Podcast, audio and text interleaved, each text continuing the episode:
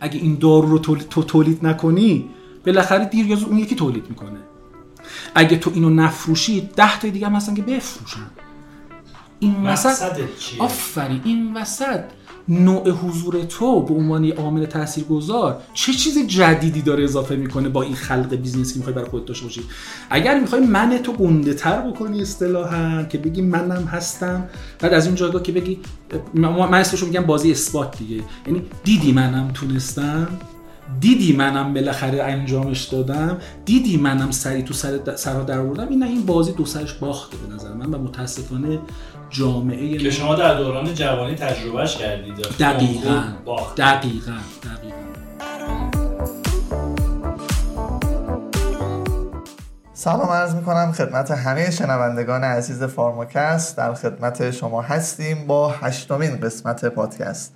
من محمد مهدی شریفی در کنار منم محمد رضا زرگرزاده در خدمت همه شنوندگان خوب و همراهان نازنین فارماکست اولین پادکست دارویی کشور هستیم این پادکست به همت مجموعه استوآپ تهیه و تولید شده. شما می‌تونید اپیزودهای فارماکست رو از اپل پادکست، گوگل پادکست، کست باکس و شنوتو دنبال بکنید. فقط کافیه کلمه فارماکست رو در این پلتفرم ها search کنید و عضو کانال فارماکست بشید.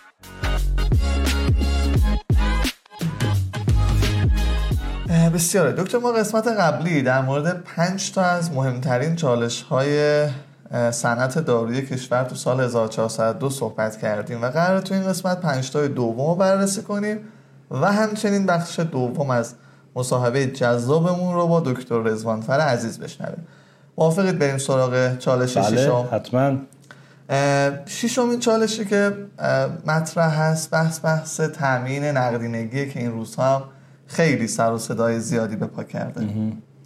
با تغییر نرخ ارز ترجیحی از 4200 به نزدیک به 20 چند که حالا بذارید من قیمت نگم و بعد تغییراتی که توی و, چند.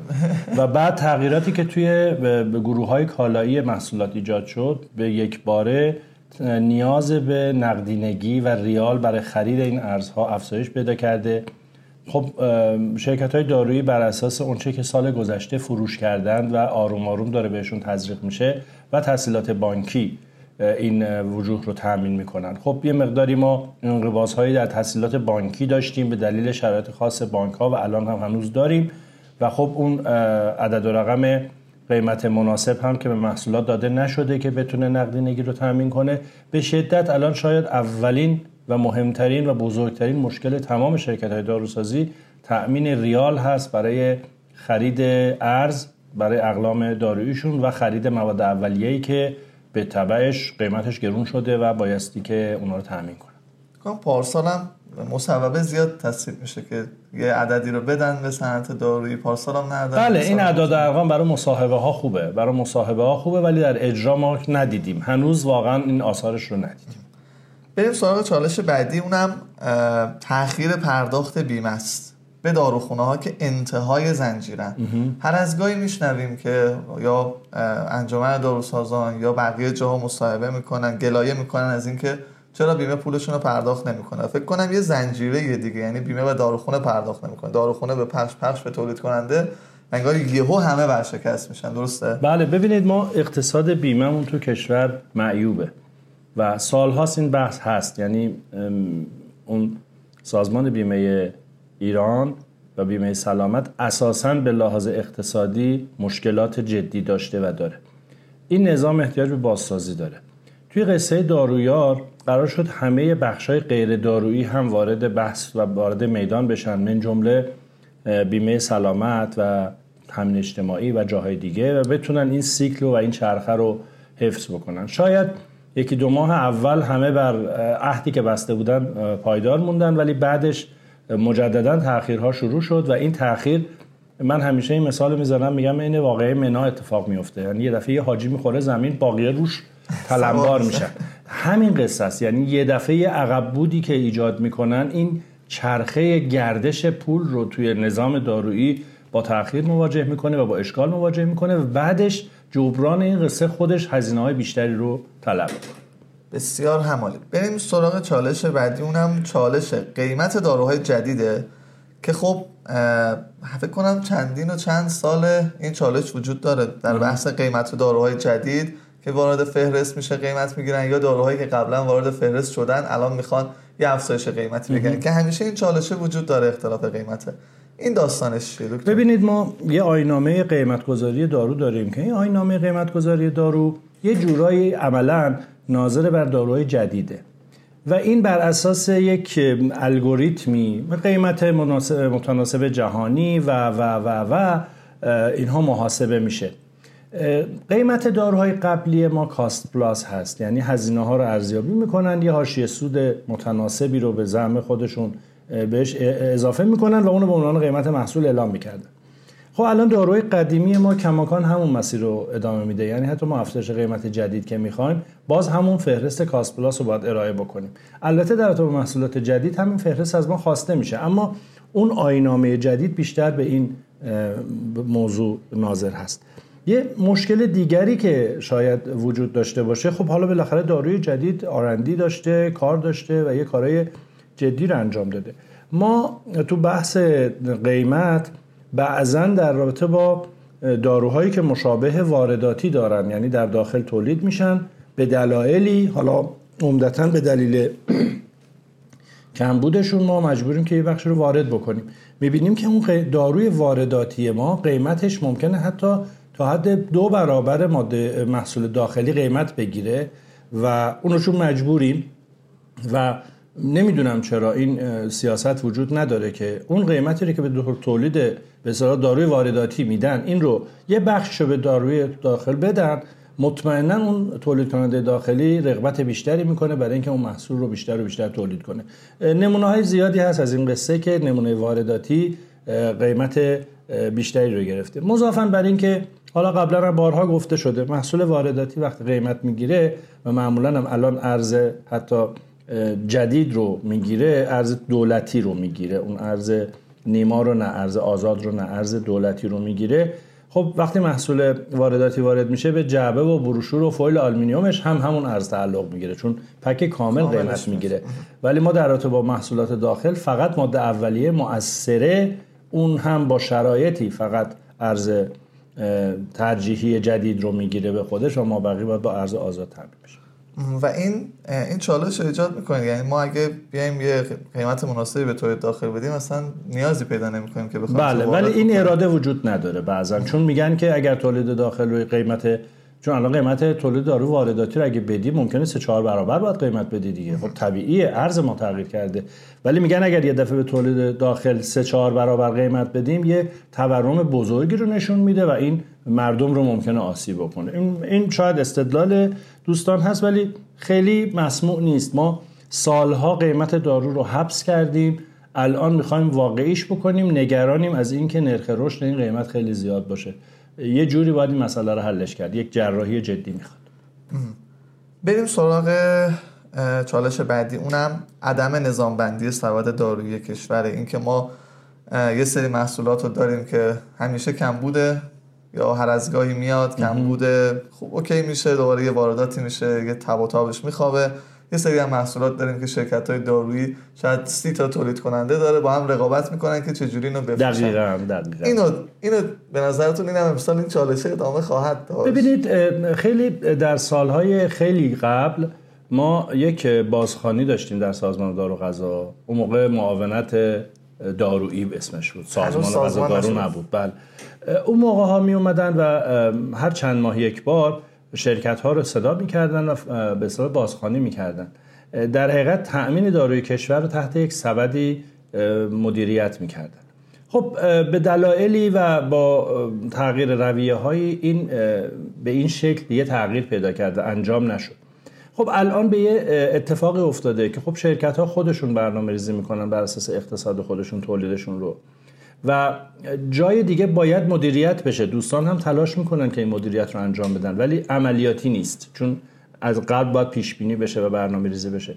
ما الان محصولاتی رو داریم که به شدت کم بوده ولی محصولاتی رو هم داریم که همزمان با همین وضعیت کم بود یک یک دو یک سه یک دارن جایزه میدن که بتونن اینا رو بفروشن. معمولا محصولاتی خیلی موثره و خیلی مورد نیاز مردم هست. معمولا با یک کمبودی مواجه میشه و داروهای عادیتر و عمومیتر الا ماشاءالله وجود داره. برای اینکه شرکت ها باید خطوط تولیدشون رو بچرخونن و اون محصولات احتمالا یا قیمت مناسب نداره یا نتونستن ارز بگیرن مادهش رو وارد بکنن یا مسائل این شکلی. به نظر من یه نظامبندی نظاممندی در رابطه با سبد داروی کشور لازم هست. البته که الان من می‌دونم که مدیران فعلی سازمان به شدت دارن روی این موضوع کار می‌کنن و ماهاست دارن کار می‌کنن. اما یه برنامه ریزی خیلی جدی میطلبه و همراهی شرکت های دارویی رو البته و بخش های دیگه که باید ارز بدن و اتفاقات دیگری رو رقم بزن انشالله که اتفاق افته اما چالش آخر قبل از اینکه بخوایم مصاحبهمون رو بشنویم چالش مهمی هم هست. اونم نبود مدیرای جوون کار آزموده است. اصلا خیلی بزرگتر بخوایم نگاه کنیم. ما توی حداقل صنعتمون و توی نظام دارویمون یک ساختار تربیت مدیر نداریم. و این سال هاست که شاید ما رو دوچار مشکل کرده که ما هنوز از عزیزایی استفاده می‌کنیم که شاید سالهای پیش خیلی سالهای پیش داشتن تو این هیته فعالیت می‌کنن هنوز هم تو اون چرخه مدیریت هستن. یعنی ما نمی‌تونیم اونها رو یعنی افراد جدید رو جایگزین اونا کنیم. این هم فکر می‌کنم چالش مهمیه. چالش خیلی مهمیه. اتفاقا می‌خوام بهت بگم که دکتر ما اینجا یه جورایی صفر و صدیم. یعنی یا از مدیران قدیمی استفاده می‌کنیم یا عزیزان جوانی رو میاریم که تجربه کافی برای این موضوع نداره کار آزموده نیست. بینابین نداریم. یعنی افرادی که در این فاصله با اون آدمای قدیمی و بزرگ ما کار کرده باشن تجربه پیدا کرده باشن احاطه پیدا کرده باشن و بعد پله پله ارتقا پیدا کرده باشن به سطوح مدیریتی نداریم. نمی‌دونم چه جوریه که حداقل تو نظام مدیریتی این مدیران میانی به یه جایی که می‌رسن از دور خارج میشن و میرن بیرون و بعد یه دفعه ما جوانگرایی می‌کنیم. نیروهای جوانی رو میاریم که اینها تجربه کافی تو اون زمینه ندارن.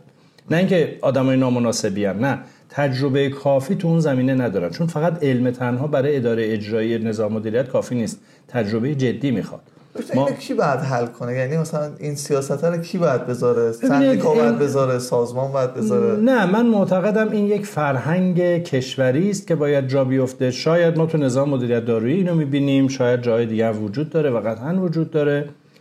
و این یه فرهنگه یک فرهنگ حکمرانی است. و به نظر من این برمیگرده به نظام حکمرانی ما که باید اینو جا بندازه.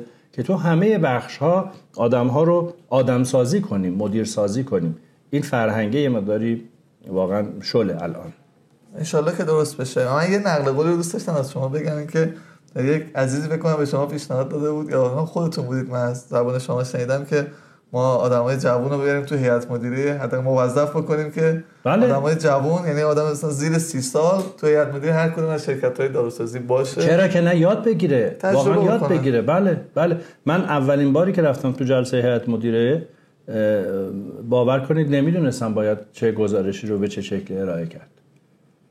چون اگر قبلش حداقل به یه شکل غیر مستقیمی وارد شده بودم و دیده بودم و مواجه شده بودم خیلی بهتر و کاملتر می‌تونستم عمل بکنم من اتفاقا این پیشنهاد رو یکی از دوستان به من کردم بسیار استقبال کردم و گفتم اگر جایی دست من باشه و اختیار من باشه قطعا این کار رو خواهم کرد حالا امیدواریم مدیرا و شنونده هایی که میشنون چند تا علاقه من پیدا بشه که این استارت رو بزنه و آدم های جوان حتی به صورت غیر موظف وارد هیئت مدیره شرکت های داری بشن که تجربه پیدا بکنن و صد درصد بله. بعدها برای خود اون شرکت مثمر ثمر بله. خواهند بود. بله. اگه موافق باشید بریم سراغ شنیدن قسمت دوم مصاحبهمون. بله بله بی صبرانه منتظریم بشنویم. خیلی متشکرم. خیلی متشکرم. همراه ما باشید.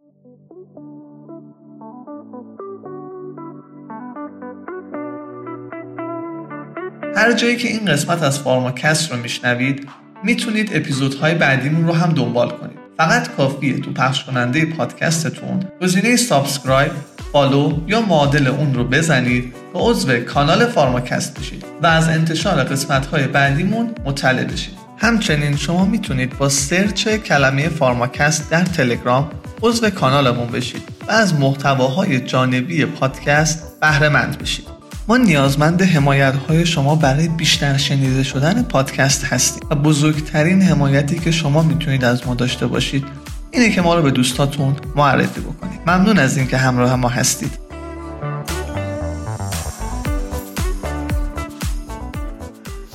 سلام به همه شنوندگان عزیز فارماکست. در خدمت شما هستیم با قسمت هشتم فارماکست پارت دوم مصاحبه با دکتر رزوانفر عزیز. آقای دکتر خواهید شما شروع کنید. منم سلام می‌کنم خدمت همه دوستان و شنوندگان خوبمون. و خدمت استاد بزرگمون جناب آقای دکتر رضوان فر عزیز که قبول زحمت کردن. جناب دکتر ما توی بخش قبلی به یه موضوع خیلی زیبا و درخشان و مبتلابه این دوستان جوانمون رسیدیم که زمانی یاری نکرد. من دلم می‌خواد برگردم به اون قصه. شما یک سال و هفت ماه از مجموعه که اومدید بیرون مشغول به کار نشدید. چند جا رفتید مصاحبه آماده بودن جذبتون کنن ولی به هر دلیلی نمی‌شد. و من الان فکر می‌کنم الان دلایلش رو می‌دونید. اون موقع شاید نمی‌دونستید. دلم می‌خواد راجع به این قصه صحبت کنید بچه های ما خیلی هاشون میگن ما رفتیم مصاحبه مصاحبه خیلی خوب بود. به اونم گفتن منتظر باش حتما فردا هیچ خبری نشد و نمی‌دونیم کی زیرا به اونو زده. میشه راجع به این موضوع توضیحاتی بدید و بچه های ما استفاده کنن. سلام مجدد خیلی ممنونم. چشم. در مورد این داستان که باز جز پرفشارترین دوران شاید زندگی اون مقطع من بوده به خاطر اینکه بالاخره متأهلی هزینه های متحلی خانوادگی داری و من خب خیلی شرمات میاد بالا. تو به عنوان مدیر از یک شرکتی اومدی بیرون که اونجا به زعم خود تاثیرگذار و موفق عمل کردی و بهت زنگ می‌زنن صدا می‌کنن برای مصاحبه از طرف, مدیر مسئول دفترهای مدیر های شرکت های بسیار بسیار ارزشمند و بزرگ و صاحب سبک اصطلاحا. و من با تمام ذوقم می‌رفتم و امروز می‌گفتن یعنی مصاحبه انجام شد با تمام ذوق و شوق در چشمان مدیر عامل وقت اون شرکت و حس خوب من می اومدم بیرون که مثلا فردا برگردم قرارداد امضا بکنم یا حتی اکثر دو روز بعد و این نمی‌شد. و یک سال هفت ماه بعد که من وارد که دیگه با هیچکی مشورت نکردم یعنی نگفتم که من با فلانجا مصاحبه کردم چجوریه حالا؟ دیگه کلا حتی به خودم هم تکرار نکردم. وقتی از اونجا اومدم بیرون یک سال هفت ماه بعد رفتم یه هولدینگ داروی بخش خصوصی شدم مدیر پروژه داروی مشتق از پلاسما. علت رو توی مشورت هایی که می‌گرفتیم می‌دونی؟ این علت رو در اون می‌دیدم که با آدم افراد یا افراد درست شاید مشورت نمی‌کرد. مشورت درسته ولی که با آدم درست باشه مهمه. دقیقا. و خیلی مهمه که شما ببینی که اصلا چرا مشورت می‌خوای بگیری؟ از این مشورت هم چه انتظاری داری؟ و مهمتر از اون که از کی مشورت می‌گیری؟ و صنعت داروسازی همه میگن دیگه. دیگه یه کارشناس الان میگه صنعت داروسازی صنعت کوچیکی بنابراین خیلی مهمه که باعث ترس دیگران نشی. خیلی من کلی بخوام بگم. خودت رو اوور استیمیت نکنی. وقتی میری مصاحبه باد کلت رو تو خونه بذاری و بری. یا همونجا پشت در و اونجا تو خیابون حالا هر جا چال بکنی بری تو. هر چقدر هم توانمندی هر چقدر هم به خودت اعتقاد داری چه از نظر سلامت کار چه از نظر تخصص کار. وقتی میری مصاحبه باید بالاخره تو قرار انگار میری اونجا خواستگاری کردن ازت و اونجا قرار این دوتا فرهنگه ببینن که با هم چفت و بست مناسب خودش داره پیدا می‌کنه یا نه دیگه. اینا چیزهایی هست که خیلی مهمه به نظر من و اون موقع من نمیفهمیدم اینها رو. و بعدها آروم آروم آروم آروم فهمیدم. طبیعتا اگر برگردم به اون موقع که امکان پذیر نیست با رویکرد متفاوت تری میرم مصاحبه. ولی چون اعتقاد دارم که هر آنچه که دارم لازم بود داشته باشم من همیشه دو تا شعار دارم میگم دارم آنچه که دارم هست آنچه که هست. پس زور اضافی نزن. یعنی اگر قرار در شرایطی قرار بگیری قرار می‌گیری. نکته اینه که ببین که چی ازش قراره یاد بگیری. این برای چی داره؟ دنیا چه پیامی برات داره؟ دنیا هیچ عقد اخوتی با هیچ بنی بشری نبسته. این, این, این رو من خیلی دوست دارم روش تاکید بکنم. من یه استادی داشتم و البته الانم دارم. یه حرف خیلی جالبی داره. خیلی حرفش جالب البته کلا. خیلی یاد گرفتم ازش. ولی یه حرفش همیشه آویزی گوشمه. میگه ما وقتی پامونو می‌ذاریم تو این دنیا همینجوریش آلردی سه هیچ از دنیا عقبیم. و این خیلی معنی داره. یعنی چی هیچ چون به خاطر اینکه بخوام به زبان خیلی فنی تری بخوام بگم البته تلاش می‌کنم اینجور بگم. ما وقتی پامونو می‌ذاریم به این دنیا با یک گستره ای از موانع و انبوهی از نیازهای شخصی خودمون مواجهیم. تعارف که نداریم که. و این در حالی هست یعنی ما با حجم انبوهی از موانع در مسیر رشدمون سر و کار داریم مواجه میشیم. در پاسخدهی به این نیازهامون هم مجبور چیکار بکنیم؟ رشد بکنیم. ولی خب یه چیزهایی هست اون بیرون. در حالی مواجهیم که اطلاعات کم داریم و آروم آروم به اطلاعات اضافه میشه. و هر چقدر اضافه میشه باز اطلاعات کم داری و این تصمیم گیری رو انتخاب رو برای چیکار می‌کنه؟ بغرنج می‌کنه. دو زمان کم داریم. بالاخره شما همینجوری که عمرت میره به همون میزان از زمان در دسترست کم میشه دیگه و این باز تصمیم گیری رو بغرنجتر می‌کنه. و سه اینکه رقیب زیاد داری. تعارف که نداریم که اون جایی که می‌خوای برسی فقط تو که نمی‌خوای برسی. خیلی دیگه هم هستن که می‌خوام برسن. این که تو در مواجهه با این موانع و در پاسخگویی به این نیازهات که این نیازها در همه ما انسان مشترکه منتها شدت و ضعف داره چه مسیری رو با چه قصدی می‌خوای طی بکنی که اون موانع رو از سر راه ورداری؟ و در مواجهه با این محدودیت هایی که بهتون گفتم می‌خوای چی کار بکنی این نحوه زیستن تو رو تشکیل میده. این همون چیزی که میشه میگه که بالاخره اینکه میگیم سه هیچ از دنیا عقبیم تو این ماجرا خودش رو نشون میده اصطلاحا به زبان فوتبالی بخوام بگیم. حالا تازه ما باید کلی تلاش بکنیم بلکه بتونیم سه سه بکنیم این داستان رو. بنابراین اگر من در پاسخ به سوال شما دکتر که سوال بسیار بسیار جدی هست بخوام پاسخ بدم اینه که اگر به این داستان آگاه شدیم اون موقع دست از توهم دانایی برمیداریم. دست از توهم خودکفا بودن ور میداریم و اون موقع گشودگی بیشتری پیدا می‌کنیم. نسبت به هر شرایطی یعنی شرایط هر چقدر هم ناخواسته چون میگم دنیا با ما که عقد اخوت نبسته تو اونجوری که دوست داری هر چی می‌خوای بهت بدم. در هر زمانی که می‌خوای بهت بدم. تفاوت آدم ها اینجاست که نحوه زیستنش رو مشخص می‌کنه نظام ارزشیش رو مشخص می‌کنه. اینجا به زبان ساده حالا آدم هایی پیدا میشن که در مسیر پاسخگویی به این نیازهاشون حاضرن دست به هر کاری و انتخابی بزنن یک سری انسان های دیگه هم هستن که نه میگن که من این نیازها رو گاهن قرار پاسخگویی اونها رو قربانی بکنم. شاید اون چیزی که الان می‌خوام الان بهش به این نحوی که زیست می‌کنم دسترسی نداشته باشم ولی نظام ارزشی خودم حفظ بکنم. این دیگه فرقی نداره. جوون می‌خوای باشی پیر می‌خوای باشی. واسه همین وقتی این مسیر رو انتخاب می‌کنی جایی هم مدیر میشی. باز این نظام ارزشی هست که داره حرف می‌زنه. چون نظام ارزشتون چیه؟ چون قسمت قبل گفتید می‌خواید در مورد خلق ارزش خلق ارزش که من اینجوری فهمیدم خلق ارزش رو. من اینجوری فهمیدم که باز به زمان خودمونی بخوام بگم تو چه چیزی به دنیای اطرافت اضافه بکنی که قبلا اونجا وجود نداشته؟ این دنیای اطرافت که زمین و ساختمون و اینا که نیستن که انسان هان دیگه. یعنی چی؟ پس تو به جان انسان های اطرافت یه چیزایی بتونی اضافه بکنی که قبلا تو جان اینها وجود نداشته. این می‌تونه چی باشه؟ این می‌تونه این باشه که اینها رو مهیاتر بکنی برای امیدواران زیستن. چون دنیای ما من تو اون داستان قبلی هم با هم صحبت می‌کردم گفتم دنیای ما بخوایم نخوایم سرشار از رنجه چه دوست داشته باشیم؟ در سختی آره دیگه میگه لقد خلقنا الانسان فی کبد حالا اینم آیه قرآنی شد ولی واقعا همینه.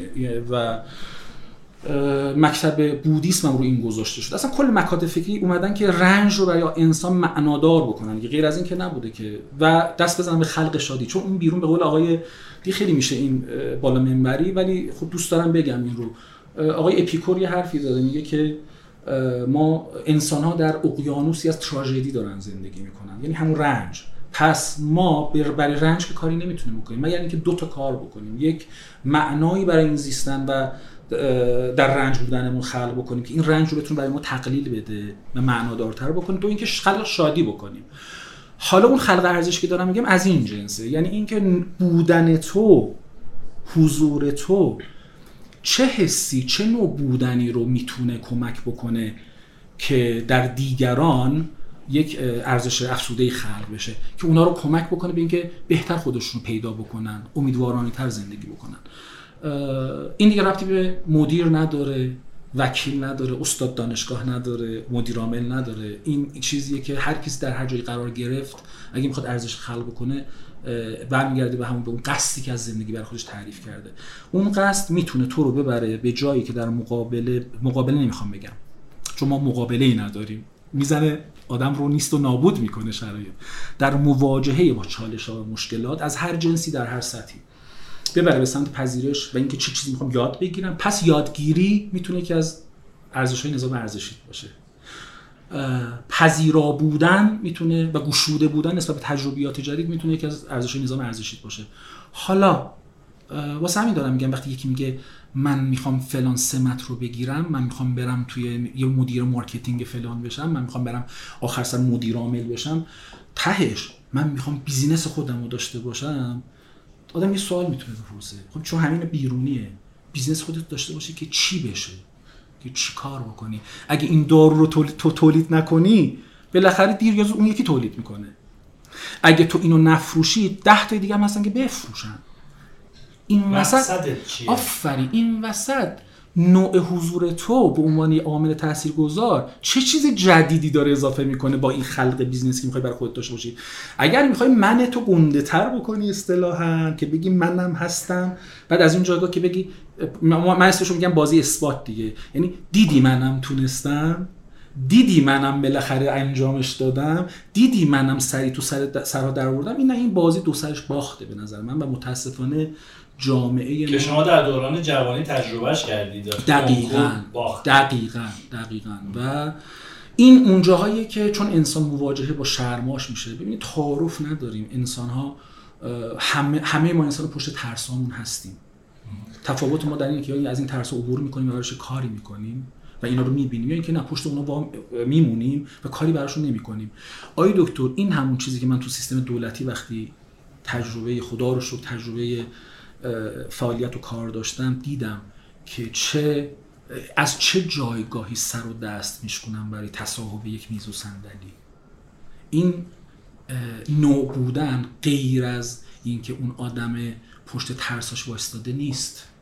که انقدر سفت و سخت چسبیده به میز و صندلی به حاضر براش هر کاری بکنه و هزار و یک موضوع رو قربانی بکنه.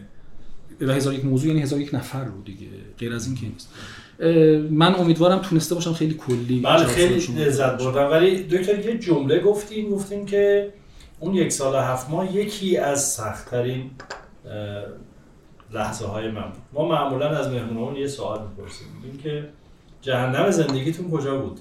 اون جایی که دیگه نشستی و گفتی نمیشه. دیگه بریدم. اما بازم اونجا بلند شدی. اون لحظه تلخه رو اگر می‌تونید برامون بگید آی دکتر من باور بکنید یا نه من واقعا بخوام به این سوالتون صادقانه جواب بدم. الان که نگاه می‌کنم به گذشته جهنمی در زندگیم نمی‌بینم. چون خیلی کوچیک الان به نظرم میاد اون داستان ها می‌دونید اونا رو بیشتر به عنوان چالش می‌بینم. حتی بحران ها ولی اینکه جهنم ولی اگه بپرسید جهنم زندگیت کیه و چیه الان از من بپرسید من میگم که واقعا اینو صمیمانه دارم میگم. جهنم زندگیم اون موقعیه که و اینو اینو الان درکش کردم. واسه همین ارجاع میدم به گذشته. الان حتی زیستش هم می‌کنم. یعنی شاید مثلا بعضی وقتا تو اون جهنمه هستم. اونم اینه که ببینم دستی به سمتم دراز شده و من نمی‌تونم کاری براش بکنم. یه این شعار میدی دکتر.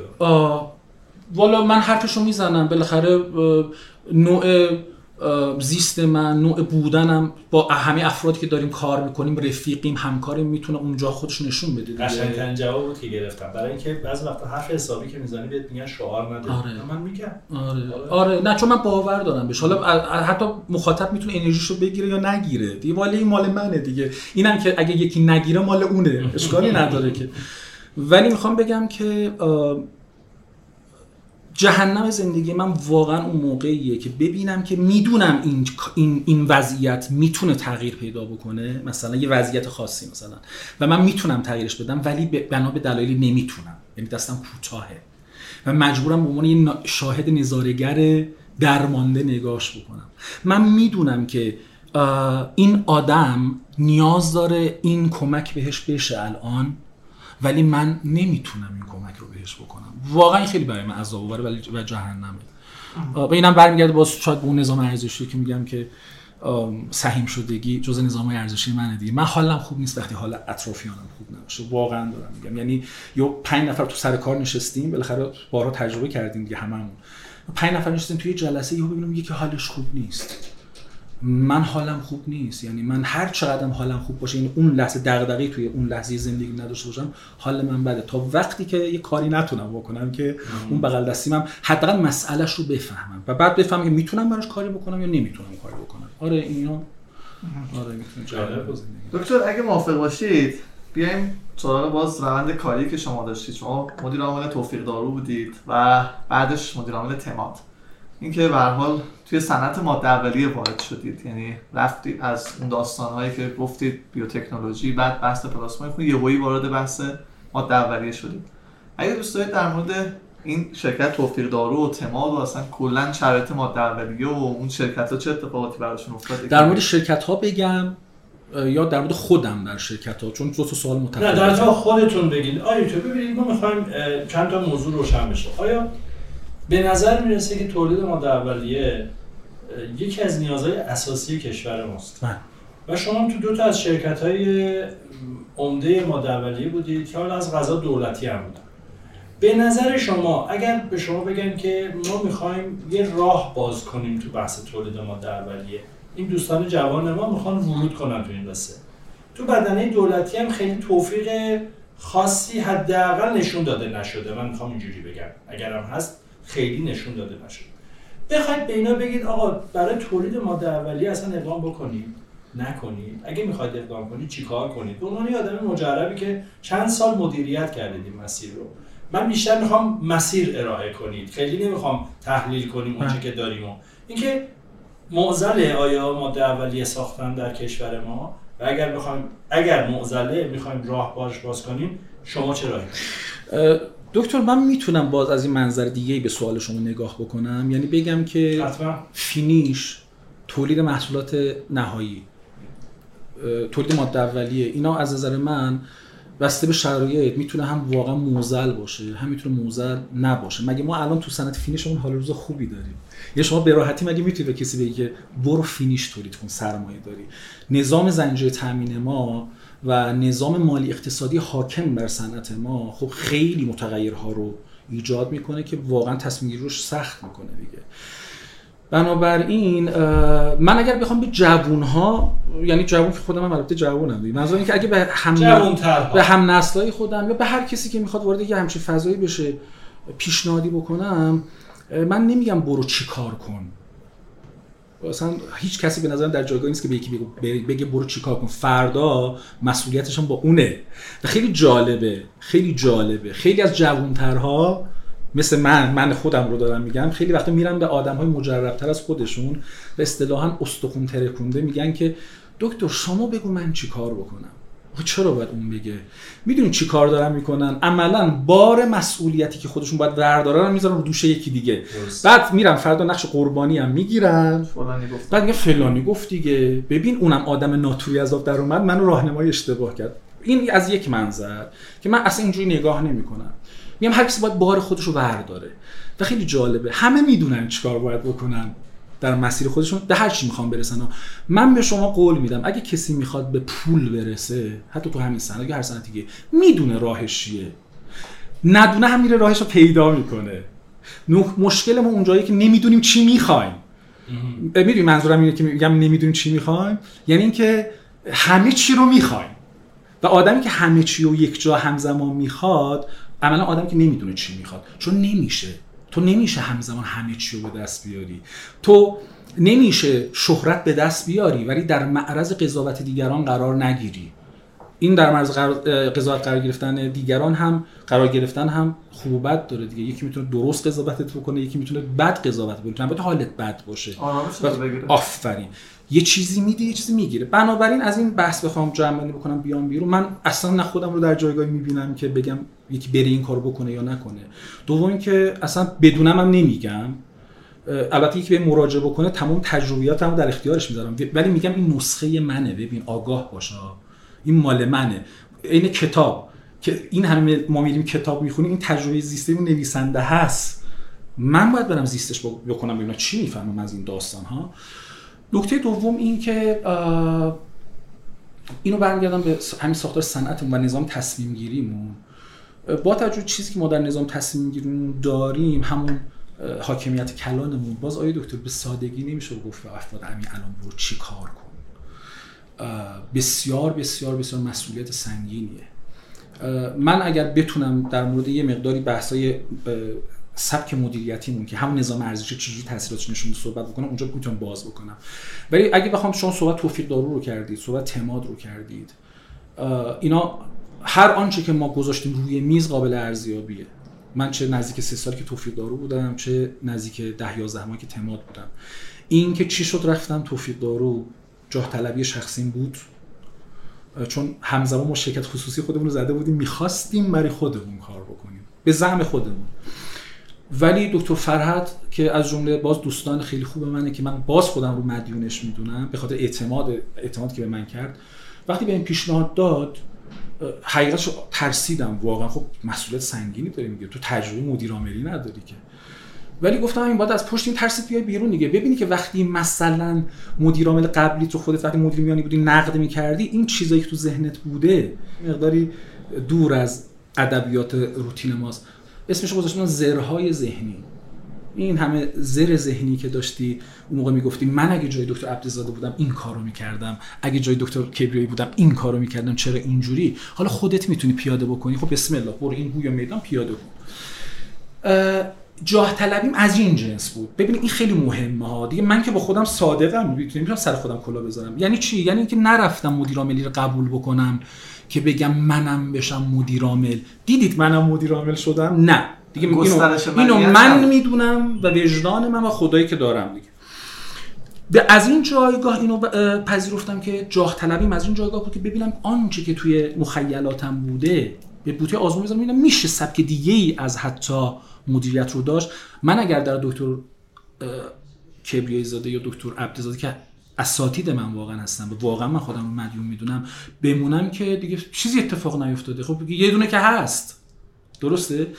از این جایگاه پذیرفتم و اونجا بود که بعد شش ماه فهمیدم ای اتفاقا باید این اتفاق میافتاد. واسه همین دارم میگم که هر آنچه که اتفاق میفته باید به حسابش گشوده و پشت ترسانم بود.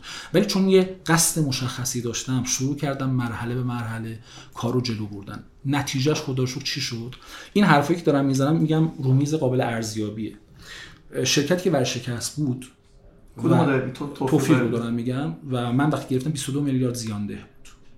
از نظر سود کیفی دارم میگم. ما توی صورت های مالی خیلی شرکت ها رو سود ده نشون میدن. دکتر استاد منن صورت مالی رو باز می‌کنی همه چیز گل و بلبله. واسه همین بحث حسابداری مدیریت خیلی مهمه. حالا من در دل این صحبتام دارم بحث یه سری مثلا به وسع خودم سعی می‌کنم یه چیز نکات تکنیکالم اضافه بکنم که بگم بچه ها به خدا مدیریت فقط بحث ام گرفتن و مدر پیشتی گرفتن و حتی تکست بوک های مدیریت خوندن و اینکه بهت بگن آقای مدیر و فعلا این داستان ها نیست. به والله نیست. میری تو دل کار تازه می‌فهمی چه داستانایی است. واسه من توفیق دارو و تماد رو به اندازه دو تا پی اچ ارزش من می‌بینم. جدی میگم این رو. ولی چون با خودم شفاف بودم خداوند رو هم مسیر رو برام گشود. آدمای خوبی دورم قرار گرفتن. و ما تونستیم تغییر دادم بزنیم. در صنعت ماده اولیه سابقه نداره شما طی دو سال و هفت ماهی هم مثلا نزدیک 22 سه تا مولکول جدید دارویی دیولپ بکنی دیولپ بکنی ها. واقعا تو صنعت ماده اولیه. و این بره بشینه توی انبار مشتری. بعد انبار شرکت هایی مثل عبیدی اکتوبر سیناژن و و و. می‌دونیم جایگاه ارزیابی اونها کجاست. بنابراین می‌خوام بگم همینجا می‌خوام دست تک تک دوستانم رو و همکارانم رو ببوسم به خاطر اینکه پای نظام نظام ارزشی وایستادیم ما. چالش ها رو تبدیل به فرصت کردیم. شعاری نمی‌خوام بگم. می‌خوام بگم روی تک تک اینا کیس استادی آدم می‌تونه صحبت بکنه که ما برای دیولپ کردن هر محصولی متوسط تولید هر مولکول تولید نه به عنوان تولید صنعتی بنچ اسکیلش رو دارم میگم. یعنی از ایده تا بنچ اسکیل توی همون شرکت که ماهیتش تحقیقاتی بود و واقعا بچه های ارزشمند اونجا داشتن کار می‌کردن قبل از اینکه ما بریم اونجا مستقر بشیم چهار سال و هفت ماه بود. متوسط. یعنی مولکول داشتیم هفت سال رو بنچ بود تا این تکلیف نشد. معلوم نبود چی بشه. ما این رو رسیدیم به 6 تا 9 ماه متغیر. که تحقیقاتی هم بود. و شرکت تحقیقاتی توفیق رو تبدیل شد به شرکت تحقیقاتی تولیدی. الان برید ببینید کجاست شرکت توفیق داره یعنی واقعا قابل باز ارزیابی الان کجاست. الان شاخص ها می‌تونه قابل ارزیابی باشه. بعد رفتم تما خیلی درس چی شد؟ از از توفیق دار رفتید؟ نظام ارزشی زیر آره آره مثلا من وقتی از توفیق دار اومدم بیرون دقیقا زمانی بود که اتفاقا زمانی که پامو می‌تونستم رو پام بندازم. تا سه سال فقط اصطلاحا بخورم و بخوابم. چون دیگه دو سال اندی ساخته بودیم سیستم ساخته بودیم. شرکت مثل ساعت کار می‌کرد. خیلی چالش ها داشتیم. وقتی من رفتم اونجا همیشه رو کاغذ بود و خیلی از این کاغذ ها نبود. ما BPM رو انداختیم اونجا. business process management system رو انداختیم که کل فرآیند کسب و کاری رو بذاریم جلومون و بتونیم ارزیابیش بکنیم. یک سال اندی رو این کار کردیم و بستر دولتی. و خیلی جالبه همه آلوده به استقنای دانستان همه پی اچ دی فلان ما که ببخشید چیه؟ ولی اینزرت کردیم تو فرهنگ سازمانی. چون رو قصدمون بودیم بازارم اینو میگم. می‌دونستیم چی می‌خوایم اصطلاحا. و زمانی شد که آره من اگه روتین می‌خواستم نگاه بکنم بهترین زمان بود برای اینکه اتفاقا بمونم. بی دردسر.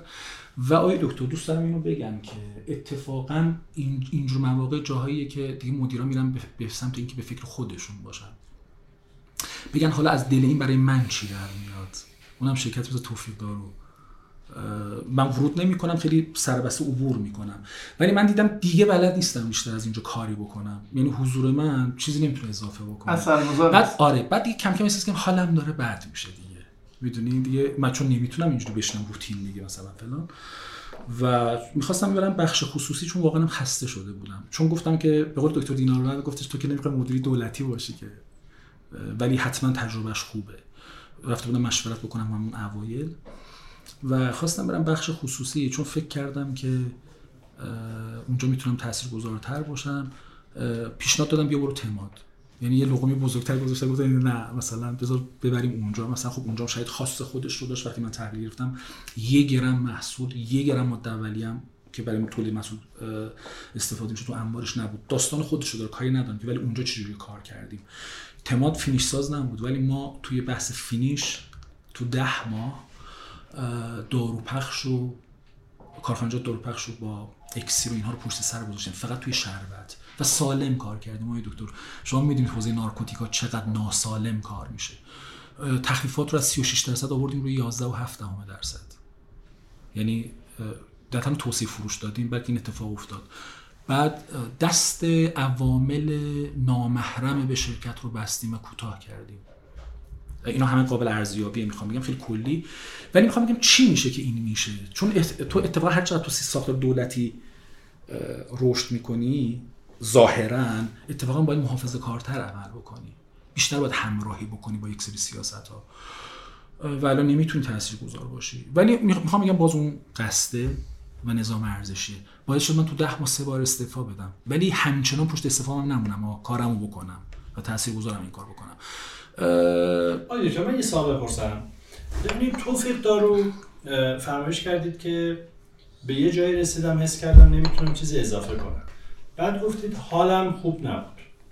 اگر توفیق دارو دولتی نبود بله. یا اگر توفیق دارو چی نبود شما می‌تونستین کماکان اونجا یعنی اگر چه چیزایی داشت شما می‌تونستین کماکان اونجا رشد بدین پیشرفت کنید و حالتون خوب باشه. چقدر سوال خوبی پرسیدید چون دقیقا به همین سوال سوال همش خوبه واقعا همینطوره. و من چقدر خوشبختم و خوشبختم که شما سوالها رو طرح می‌کنید آقای دکتر. چون دقیقا به همین سوال اون مقطع به خودم پاسخ دادم این رو. مگه چی می‌شد تو میموندی؟ از چه جایگاهیه؟ نکنه داری فرار می‌کنی؟ خب آدم وارد چالش میشه با خودش دیگه. توفیق دارو. من همون وقتا گفتم. گفتم بچه اگر من بمونم تحت یه شرایط می‌تونم بمونم. که با نظام ارزشیم چیز نداشته باشه تضاد نداشته باشه. اونم که یه پوست اندازی دوباره اتفاق میفته و دیگه سیستم تاب و تحمل تو اون مقطع پوست اندازی دوباره رو نداشت. ظاهرا حالش خوب بود دیگه. بیشتر از این چی؟ شما یه شرکت ورشکست رو تبدیل بکنی به شرکتی که نزدیک 120 میلیارد تومان روز اندازی رو توضیح بدین. یعنی چی؟ دیگه باید می‌رفتیم تو ساختار.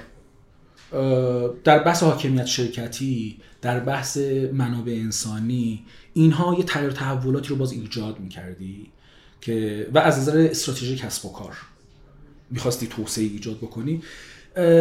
ببینید آقای دکتر میگن نقطه اوج هر فواره سرآغاز سقوط آن نیز هست.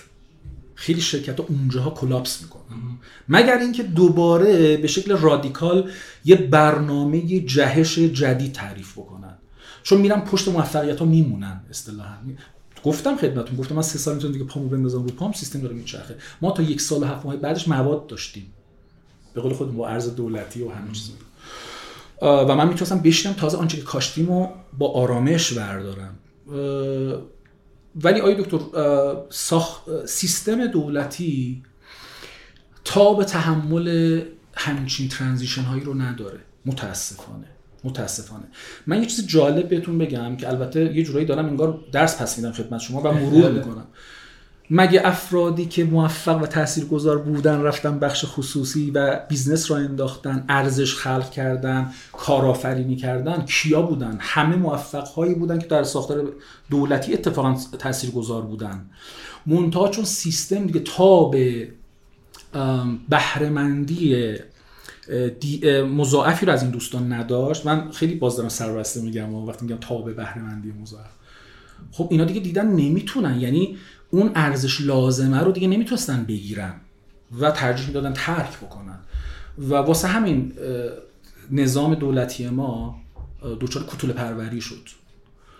ببینید اگر یه مقطعی توی تیپیکو به اندازه دو تا سه سال دو سال خورده یه اتفاقاتی میفته متفاوتتر عملکردهای عملیاتی شکل می‌گیره و سوداوری های واقعی تری شکل می‌گیره نمیگم کاملا واقعی. میگم واقعی تری و قابل مقایسه با گذشته. و اتفاقا همدلی و همقصدی خاصی شکل می‌گیره توی تعدادی از مدیران که می‌تونن ارزش خلق بکنن. شما باید بررسی بکنید. ببینید که در ساختار دولتی ما در طول تمام سالهای گذشته چند بار همچین چیزی اتفاق افتاده. مثل اصطلاحا بادی بوده که اومده وزیده رفته. شما زمانی می‌تونید بگید من سیستم خلق کردم که این تکرار پذیر باشه. خلق این نتایج. بعد شما این چه اتفاق میفته.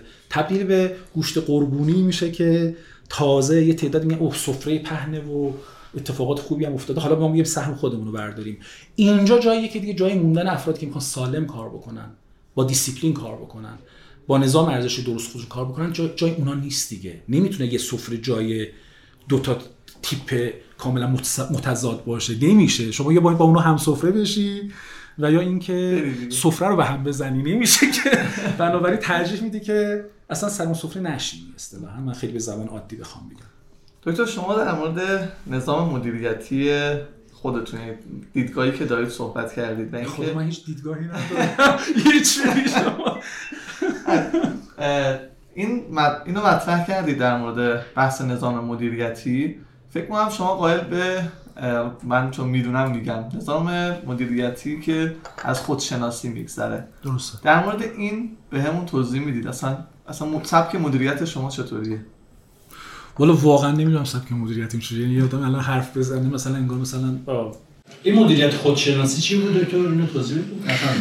من یه بار فکر کنم با هم صحبت می‌کردیم شما از اونجا داری میگی من آره, آره گفتم این حلقه مفقوده به نظر من انواع مدیریت ها به نظرم مدیریت توسعه فردیه که از مسیر خودشناسی میگذره. خب خودشناسی رو خیلی چیز عجیب غریبی برای ما جا انداختن. دیگه. انگار مثلا بری با 40 روز چله نشینی بکنی یه پیر عارفی رو پیدا بکنی که اگه پیدا بکنی فبه مرادا. اصلا این جزء شانس های عجیب غریب زندگی هر آدمی می‌تونه باشه. ولی نیست. یعنی نیست که دارم میگم من ندیدم. و اتفاقا اونی که پیر راه باشه خودش در جای پیرراه جا نمی‌زنه. اونایی که جا می‌زنن میگن پیرراه از همچین چیزی نیستن. رولش رو بازی می‌کنه اینکه داستان حلقه مفقوده رو دارم میگم و بهش واقعا باور دارم چون زندگیش کردم. چه زمانی خودم کارشناس بودم چه زمانی که یه مدیر میانی بودم چه زمانی که مقطعی بالاخره مسئولیت یه مدیر ارشد سازمانی رو داشتم. دلیلش چیه؟ دلیلش اینه که در نظام مدیریت شما روزانه مواجهی با انتخاب های مختلف. حتی اینکه کی چای بخوری یه انتخاب دیگه. کی جلسات رو به چه میزانی با چه کسانی تنظیم بکنی یه انتخاب دیگه. از ساده ترین ها بگیرید تا انتخاب یک استراتژی کسب و کار. در سطح کلانش. خب شما دست به انتخاب وقتی می‌زنی همین الان یه تجربهش بکنیم. می‌خوای یه چیز رو انتخاب بکنی. به چه چیزهایی فکر می‌کنی؟ چون به میزان که یه چیز رو انتخاب می‌کنی ده تا چیز رو باید کنارش حذف بکنی. غیر از این که نیست. آیا این ترس نمیاره؟ آیا ترس از شکست نداره انتخاب؟ احیانا. هر تصمیم گیری که ما می‌خوایم بکنیم. آیا ترس از بیکفایتی اصطلاحا برای ما به بالا نمیاره؟ اینا رو ما روزانه داریم زندگیش می‌کنیم دیگه. این چیزی که دارم میگم لازم و ترسمون رو ببینیم و ازشون ببینیم که چجوری می‌خوایم عبور بکنیم. این اون چیزی که میگم از مسیر خودشناسی و توصیف فردی می‌ذارم اینو در هیچ کتاب مدیریتی به ما آموزش نمیدم مگه که زندگیش بکنیم. نکته بعدی چیه؟ نکته بعدی اینه که آی دکتر اینو من واقعا باز دیدم و ما مبتلا بهیم بهش. به قد وس فهم خودم میگم این رو. مدیریت یه بلاحتی بعد این مدت با خودش میاره انگار. مدیریت و تو مدیریت جایی هستی یک قدرتی داری یه سهم از قدرتی داری. و خیلی جالبه. من یه کتابی میخوندم اخیرا با بیماری در قدرت In Sickness in Power. آقای دیوید آون نوشته این کتاب رو و یه زمانی وزیر امور خارجه انگلیس بوده ایشون. روانپزشک بوده متخصص مغز و اعصاب بوده و سیاستمدار. 6 سال کلا پزشکی کرده ولی خیلی جالب این کتاب. واقعا کتاب عجیب غریبیه. حتی حت سبک نوشتاریش همین که تجربه‌اش رو با ما کرده. اونجا از خانم باربارا تاچمن یه تاریخدان اروپایی هست که جایزه پولیتزر هم برده ایشون. یه جمله ای نقل می‌کنه نوشته اونجا خیلی جالبه. میگه خیلی وقت ما آگاه نیستیم در حالی که صاحب قدرتی میشیم این با خودش یه حماقت هایی هم به همراه داره. و جالبه خیلی ساده است. چرا؟ و خیلی وقت بهش توجه نمی‌کنیم. به خاطر وقتی قدرت دستت میفته قدرت چی دستت میفته قدرت تصمیم گیری دیگه غیر از این که نیست. آروم آروم اگه آگاه نباشی داری چی کار می‌کنی؟ با خود چند چندی دچار توهم دانایی میشی. چون اون قدرت رو داری که اگر اشتباه هم بکنی بتونی بپیچونی اصطلاحا به زبون خودمون توی فرهنگ مثل ما کس نمیگه که آفرین.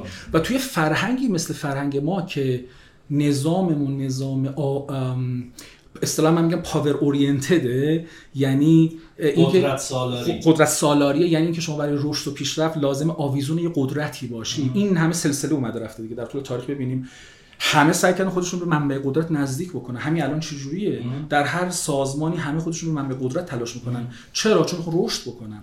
و نکته اینه در این مسیر به میزان اینکه به اون منبع قدرت نزدیک میشن چون خود اون منبع قدرت عموما آلوده به بلاحته و حماقته انسان ها هم غیر از بلاحت و حماقت چیز دیگه یاد نمی‌گیرن. اگه از من بپرسن مدیریت یعنی چی؟ من میگم من با این داستان تکست بوکی باز کاری ندارم. مثلا که مدیریت یعنی برنامه ریزی و سازماندهی و هدایت و نظارت بر و استفاده از منابع به نفع اثر بخش اینها میگم که مدیریت یعنی امکان دید فرصت ها و امکان ها اصطلاحا امکان های موجود در شرایط عدم قطعیت. یعنی تو این, توان رو داشته باشی محدودیت های خودت رو ببینی ببینی که الان چه فرصتی پیش رو من حالا چه انتخابی باید بکنم. غیر از اینه که برای همچین داستانی لازمه که اول خودتو بشناسی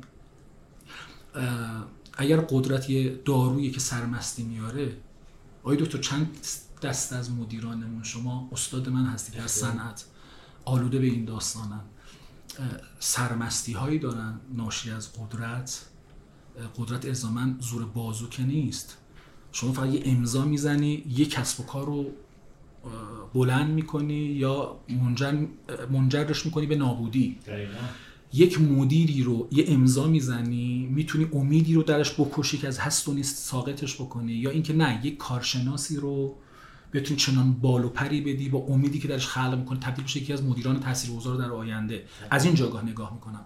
وقتی شما از این جنس دو, دو تا چهار تا مشخص نباشه برات چجوری قرار تصمیم بگیری؟ این اون چیزی که دارم میگم خودشناسی. آیا دکتر من اینقدر دارم اینجوری حرف می‌زنم شما بسیار عالی. امیدوارم خسته کننده نباشه اصلا داریم لذت می‌بریم. دکتر اگه برگردید به گذشتتون فرض بگید این مسیری رو که طی کردی برمیگردی یه جایی میگی که من سر یه دوراهی بودم و ای کاش اون دوراهی رو از اون ور می‌رفتم. می‌تونید یه مقطعی رو تو زندگیتون برسید به اون نقطه؟ آیا جایی بوده که الان فکر بکنید که ای کاش من اون روز این کار رو می‌کردم؟ آره واقعا می‌تونه باشه ولی نمی‌تونم بگمش های دکتر الان. شفاف. من بسیار آدم شفافی اما اشکال نداره. آره ولی هر کسی یه یواشکی برای خودش داره. آره آره. یه جور دیگه ورود می‌کردم به مسئله مسئله پیشرو اصطلاحا. ولی خیلی جالبه. از اونجا که به این اعتقاد دارم که باز دارم آنچه که دارم هست آنچه که هست. اون مقطع اون چیزی که لازم بود اتفاق بیفته اتفاق افتاده. بنابراین من خیلی واقعا به ای کاشا فکر نمی کنم یعنی وقتی میان تو ذهنم یه, دو یه بار میبینمشون خدافزی می‌کنم. روی کردم اینه به ای کاشام از وقتی آروم آروم شروع کردم به اینکه خودم رو تجربه بکنم تلاش کردم زندگی نزیسته ای نداشته. یعنی بگم که مثلا به قول آقای اروین یالوم تا جایی که می‌تونی زمین سوخته تحویل مرگ بدی. البته در چارچوب نظام ارزشی تا این این با باری به هر جهتی هر چه آیت خوش آیت متفاوته. اینجوری هر چه آیت خوش آیت منم در پذیرششم نه. ولی واقعا مثلا اگه با دخترمم بلا پنج دقیقه. اون پنج دقیقه رو واقعا تلاش می‌کنم با دخترم باشم. مگر اینکه اون لحظه مواجهه با پدیده ای باشم چیزی باشم که فورسش اون لحظه از بودن با دخترم برام بیشتره. و باز اونم با نظام ارزشی چیز میشه دیگه. شاید مثلا ظاهرش این باشه که یک دیگه ببینیم که ببین اینو ترجیح داد به اون مثلا. خب در نظام ارزشون شاید مثلا نگنج. ولی از وقتی خودم شناختم سعی کردم بیشتر یاد بگیرم. واسه همین همینچنان من پشت نیمکت هستم. یعنی من همین الان واقعا سر کلاس میرم پشت نیمکت میشه که الان شما دانشیاری در دانشگاه نه من استادیار دانشگاه داروسازی هستم. چه رشته رشته فارماکولوژی توکسیکولوژی داروشناسی سمشناسی. منتها علاقه مندی های شخصیم بیشتر یعنی مطالعات شخصیم بیشتر در حوزه از کاری و تخصصی بیشتر در حوزه تفکر سیستمی و انتقادی و مدیریت پروژه در داروسازی و حالا بازم خوبه. شما جز اون دسته از toxicologist و pharmacologist نبودین که مستقیم برین سراغ اقتصاد دارو. چون عمده متخصصین اقتصاد دارو از این رشته آقای دکتر اینو من باز به عنوان فرصت نگاه می‌کنم. حالا با این نکته خوبی که شما فرمودید من میگم شاید اونام نمی‌رفتن. این جنبش در حقیقت ارت... نگاه اقتصادی و مدیریتی به داروسازی شاید به این شکل اتفاق نمیفته من حتی هوشمندی می‌تونم آقای دکتر توی مقطعی وجود نداشت. بله. من بودم تو شرایطش وجود نداشت و این چنج از آنچه که هست به آنچه که باید باشد یه شجاعتی می‌خواست توی بعضی از مدیرای ما بود و من واقعا سر تعظیم فرود میارم در برابرشون. مهدی جان برو سراغ اون شروع جادوی معروفت. آره اگه یه چوب یه سوال مشترک از همه مهمونا می‌پرسه. جوابم جالبه. سخت نباشه. نه چون این سوالات سوالات بالاخره چالشیه نه نه این سوال خوبه. اگه یه چوب جادو داشتید که می‌تونستید برگردید به گذشتهتون اون چوب جادو رو بزنید و یه چیزی رو عوض بکنید. حالا چه زندگی شخصی چه زندگی کاری چه تو صنعت اون چیزی که عوضش می‌کردید چی بود؟ واقعا چیزی رو عوض نمی کردم در گذشته اگه چوب جادویی داشتم ولی ای کاش داشتم. الان یه چیزایی رو می‌تونستم عوض بکنم نه در گذشته خودم. یعنی مثلا تجربه الانم رو که حاصل زندگی زیسته خودمه مال الانم رو. هرچی که هست میبردم 20 سال پیش. می‌دونی چی دارم میگم؟ واسه همین می‌خوام از این استفاده بکنم بگم که ای کاش هر لحظه ای که داریم زندگیش می‌کنیم بفهمیم بهمون چی میگذره. یعنی اگه 20 سال پیش من دارم این مسیر رو رد می‌کنم واقعا بفهمم چی میگذره. من اگه اینو انتخاب می‌کنم اون, اون به خاطر چی دارم الان اینو انتخاب می‌کنم؟ این انتخاب می‌ذارم کنار. که 20 سال بعدم وقتی به اون لحظه دارم فکر می‌کنم نزنم تو سر خودم. بگم به خاطر این آره. و می‌تونی کاملا ردش بکنی 20 سال پیشت رو ها. ولی می‌دونی به خاطر چی بوده. و اگر چوب جادویی داشتم واقعا برای خودم کاری نمی‌کرد دکتر صحبت خیلی جالبی داشتید خیلی جالب بود که میگید 20 سال پیش. من خواستم این سوالو بپرسم. شما الان حدودا با 41 سالتون بله. 20 سال پیش 20 سالتون بود. دوست داشتی 20 سال پیش بهت چه توصیه می‌کردن؟ اگر چه توصیه ای می‌کردن خیلی الان حالش رو میبردی و الان دوست داری به 20 ساله ها چه پیشنهادی بکن آه... است؟ آره می‌گفتم که تا جایی که می‌تونی خودت رو زندگی کن. اینا الان به زبون آوردنی ها چون می‌فهمم دارم چی میگم. 20 سال پی... یعنی به تفکر اون 20 سال پیش اصلا واقعا نمیفهمیدم اینها. این الان تجربه زیستت. آره می‌گفتم که مثلا رفیق من با ارزش های اعلامی خودت و اعمالی خودت زندگی کن. نه آنچه که جامعه داره برات میده. که مثلا یه دانشجوی خوب اینجور دانشجوییه. یک انسان خوب اینجور انسانیه. می‌گفتم برو خودتو زندگی کن و تجربه زیستی خودتو بساز. این در آینده دستت رو می‌گیره. یک دو. این چیزیه که قابل توصیه نیست چون فکر کنم یه مقداری ذاتیه این چیزی که دارم میگم. ولی می‌گفتم باز اینو می‌گفتم گفتم رفیق من نترس. به اندازه کافی تو این دنیا هست که بهت برسه. منظورم باز مادی نیست منظورم هم گشایش هست. هر جایی که وایستادی به اندازه هست که بهت برسه. ترس از از دست دادن بقا نداشته باش. گشوده باش. یعنی برای دیگران بخواه تا برای تو هم اتفاق بیفته. اینو من واقعا اونجا بودم یعنی زندگیش کردم. تا امروز شاید فردا آدم دیگه ای شدم. تا امروز ولی زندگیش کردم. اینو ولی می‌گفتم. می‌گفتم تا جایی که سهیم شدگی رو زندگی بکنی به همون میزان بهت بر میگرده من یه استادی داشتم گفت یه جمله بچه ها بنویسید. بعد این دوره چی گرفت؟ گفتم که اسمش هم خب همه میگن دکتر فلانی دیگه استاد فلانی. این اسم کوچیکش رو می‌گفت. می‌گفت اصلا منو دکتر فلان صدا نکنید. اسمش امیر بود. من نوشتم نوشتم امیر جان. من با تو یاد گرفتم که ما راجع به موفقیت نیستیم در زندگی. دنیا به کافی آدم موفق داره. ما راجع به سهیم شدگی و تاثیرگذاری هستیم. و سهیم شدگی و تاثیرگذاری هم یعنی این من اینو با تو یاد گرفتم که یه قدم از آنچه که هستی کمک بکنی. اونایی که اطرافتن از آنچه که هستن بیان جلوتر. و این یعنی یه حضور تاثیرگذار. خیرش بهت برمیگرده یعنی برکتش برمیگرده. آخرش هم نوشتم که راستباز و پاکباز و امیر باشی. یعنی به, به اسم خودت به ماهیت اسم خودت. اینجوری میگم دکتر یعنی اینا کتاب نوشتی؟ نه. دوست. دارم توصیه آره بنویسید. آره چون هم تجربه زیستی خوبی دارید هم بیان خوبی دارید و هم به ادبیات و واژگان بسیار مسلطین. من فکر می‌کنم اگر کتابی بنویسیم از هیته دارو و دامپزشکی هم بیا بیرون از هیته تاثیر بر جنین هم بیا بیرون. زندگی صحبت کنی. اون که مال 15 سال پیش خیلی خیلی خیلی مخاطب داشته باشی. کتاب بنویسی می‌تونم برات کتاب صوتیش کنم به ممنونم از پیشنهاد خیلی خوب. روتین زندگی چیه؟ تقریبا 4 5 دقیقه آخره صحبتمونه. و هر چی دلت می‌خواد بگو. آره من تا چند سال پیش خب شب خیلی دیر میخوابیدم. تا ساعت 3 نصف شب گاهن 4 صبح بیدار میموندم. و البته خب از اون زودم بیدار می‌شدم.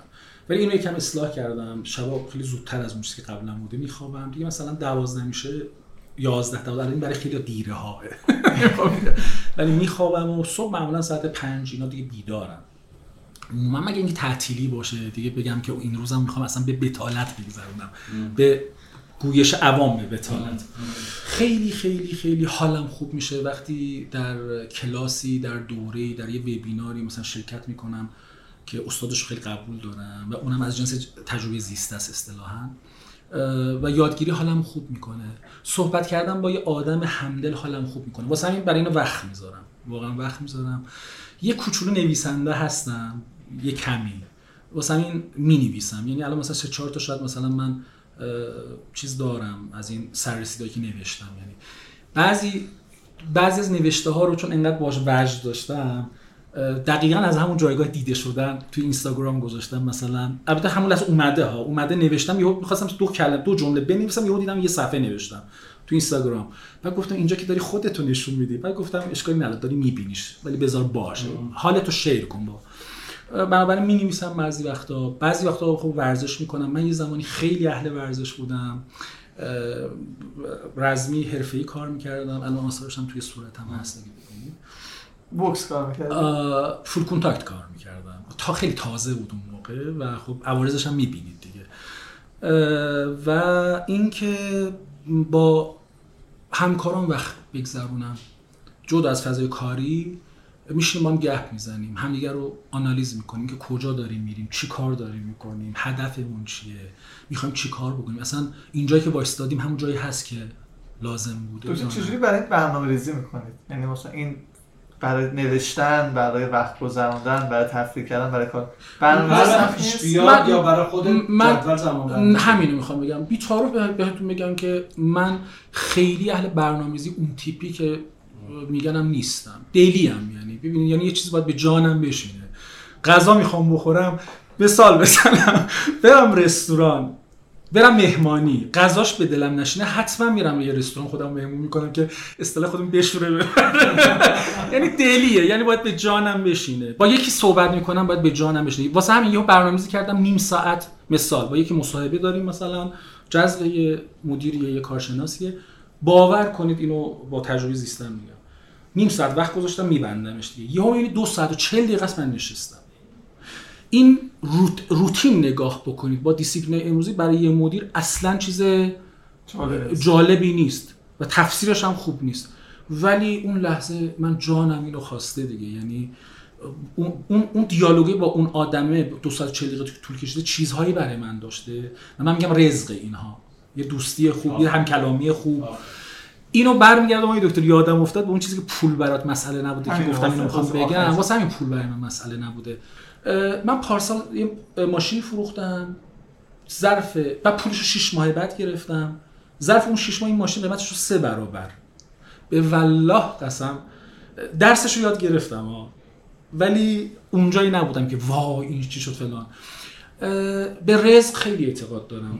رزق رو مادی نمیبینمش. همین که الان نشستیم اینجا اینو خداییش دارم میگم. اینکه امروز میگم رزق من این بوده که بشینیم با هم یه مقداری همدلی بکنیم اصطلاحا. و از این جنس میگم واسه همین پول نداشتم. همیشه مطمئن بودم برکتی هست. یه روز یه جمله اتفاقی رو در زندگی آدم می‌تونه رقم بزنه که با سالیان سال کلاس رفتن نشه اون رو پیدا کرد. اینه. آره برای کارهام برنامه‌ریزی دارم. یعنی اون نگاه کلانم ولی برای روتین زندگیم خب یه چیز box ها مشخصه دیگه. صبح ساعت مثلا دیگه مثلا دیگه هفت فلان جایی. جلسه فلانت فلان box اصطلاحا. ولی اینکه نه بگم مثلا خیلی اتو کشیده خیلی مثلا اینجوری. سبک همکاری من, من با بچه ها واقعا دلیه به شدت ولی rigid م روی فرایندها. یعنی بعضی وقت به یه space گیر میدم. نامه رسمی نوشته شده. این space رو چرا تو نذاشتی اینجا؟ از یکی مثل مدیر و معاون در سطح مثلا چون اعتقاد دارم دیسیپلین از این ریزها شکل می‌گیره. ظاهرش چون اینجوری میگم نمیگم اونجا وای نستادم و ظاهرش اون کاغذ است. ولی در باطنش یک mindset یه دیگه که بی اهمیتی میده به این. و کلیت این ریز ریزای کلانی رو شکل میده. و این اون چیزیه که تا به امروز حالم خوب بوده باش. شاید نمی‌دونم فردا روزی یا یه سال بعد اصلا یه آدم دیگه ای شدم نمی‌دونم. عالیه. خیلی ممنون دکتر. سلامت ما هم حالمون خوب شد واقعا. خیلی سلامت و فکر می‌کنم شنونده‌هامون هم حتما این حس خوب رو گرفتن چون سخن که از دل برایت لاجرم بر دل نشین. خیلی ممنونم از وقتی که گذاشتیم و امیدوار هستم که مورد قبول نظر سختگیر شنونده های ما قرار گرفته باشه. مهدی جان شما ببند بحث رو خیلی لذت بردیم. یعنی به عنوان یه جوون خیلی لذت بردم. مطمئنم مخاطب جوونمون خیلی استفاده می‌کنن از این صحبت ها و امیدوارم که براشون مفید امیدوارم که مطمئنم که براشون مفید بوده و خواهد بود. اگه نکته هست جناب دکتر بفرمایید. خدمت شما عرض شود که من خیلی حالم خوب شد از حضور در جمع شما. خیلی انرژی خوبی گرفتم. باز هم ممنونم قلبا که این فرصت رو در اختیار من گذاشتید. واقعا قبل از اینکه بیام دو به شک بودم که دکتر اصلا بیام یا نه نه از جایگاه خودشیفتگی. از این جایگاه که خب چی می‌تونم داشته باشم برای صحبت کردن؟ که واقعا به کار دوستانی که میشنوم بیاد. ولی خیلی خوشحالم خدا رو شاکرم از اینکه یه خورده اعتباری هست که اساتیدی مثل دکتر زرگرنژاد دوستان ارزشمندی مثل شما این افتخار رو به من دادید که من در جمع شما باشم. برای همه در این شرایط پرچالش و این روزگاری که هر دم از در و دیوارش ناامیدی داره میباره قصد های معنادار حال دل خوب و تاثیرگذاری آرزو می‌کنم. اون چیزی که همیشه آخر نامه ها می نویسم نامه رسمی که به شرکت ها در گشایش و فراوانی باشید واقعا برای همه هم خودم و همه آرزوی گشایش و فراوانی دارم. دم همتون گرم. مرسی که منو خیلی متشکرم. تحمل کرد اونچه که شنیدید صحبت های دکتر رزوان فر فعال صنعت داروسازی کشور بود. خدا نگهدارتون و بدون خدا نگهدارتون. این قسمت از پادکستی که شما شنیدید توسط مجموعه استواب تهیه شده. استواب جاییه که کمک می‌کنه شما در صنعت داروسازی حرفه‌ای تر بشید. برای کسب اطلاعات بیشتر در مورد استواب می‌تونید به سایتمون www.estuap.ir سر بزنید. ممنون از اینکه با این قسمت از پادکستم همراهمون بودید.